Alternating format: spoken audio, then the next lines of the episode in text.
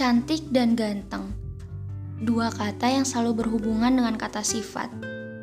Dia cantik banget ya, soalnya kulitnya putih, langsing lagi. Atau dia ganteng banget ya, soalnya berotot, terus gak ada jerawat lagi.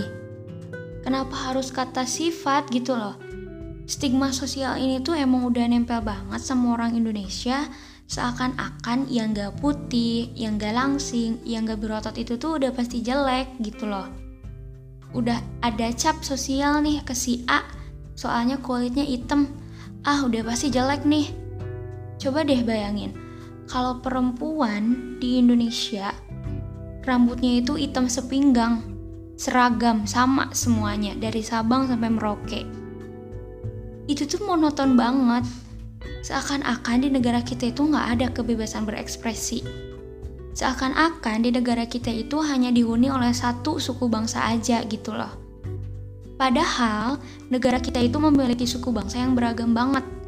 Merujuk pada sensus penduduk oleh BPS atau Badan Pusat Statistik, tahun 2010 aja nih, Indonesia memiliki sekitar 1340 suku bangsa. Dan ini jumlahnya bisa aja bertambah karena percampuran budaya. Aku ambil contoh orang Papua deh. Karena orang Papua itu selalu didiskriminasi aja gitu sama stigma sosial yang udah tertanam sejak dulu di masyarakat Indonesia. Kalau cantik atau ganteng itu harus putih. Bahkan sampai sekarang tuh kayak masih ada aja orang yang nanya, Kak, di Papua ada shampoo? Kak, di Papua ada body lotion nggak? Hey, di pikiran kalian itu Papua masih hutan belantara gitu.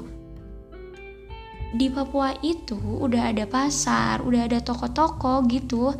Jadi sama aja kayak di kita. Jangan karena kulit mereka nggak putih, terus kalian pikir nggak ada body lotion gitu. Justru mereka itu eksotis. Bahkan di tahun 2014 yang jadi runner up Miss Indonesia itu perempuan Papua namanya Ellen Rahel Aragai.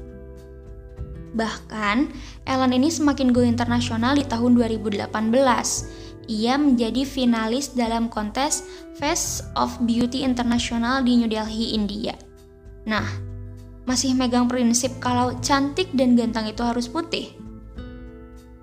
Cantik dan ganteng itu harusnya berhubungan juga sama kata kerja, bukan kata sifat doang tapi harus juga berhubungan sama kata kerja.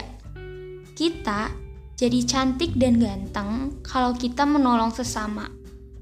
Kita jadi cantik dan ganteng kalau kita menebarkan aura positif ke sekeliling tanpa harus menyakiti diri kita sendiri. Cantik dan ganteng itu seperti itu gitu loh. Kalau cantik dan ganteng yang berhubungan sama fisik itu, ya kita cantik, kita ganteng dengan cara kita sendiri kalau kata Najwa Shihab itu jangan mau didikte oleh ukuran cantik yang dibuat orang lain. Kita dibekali sesuatu yang sering kali lebih cantik dari yang kita duga.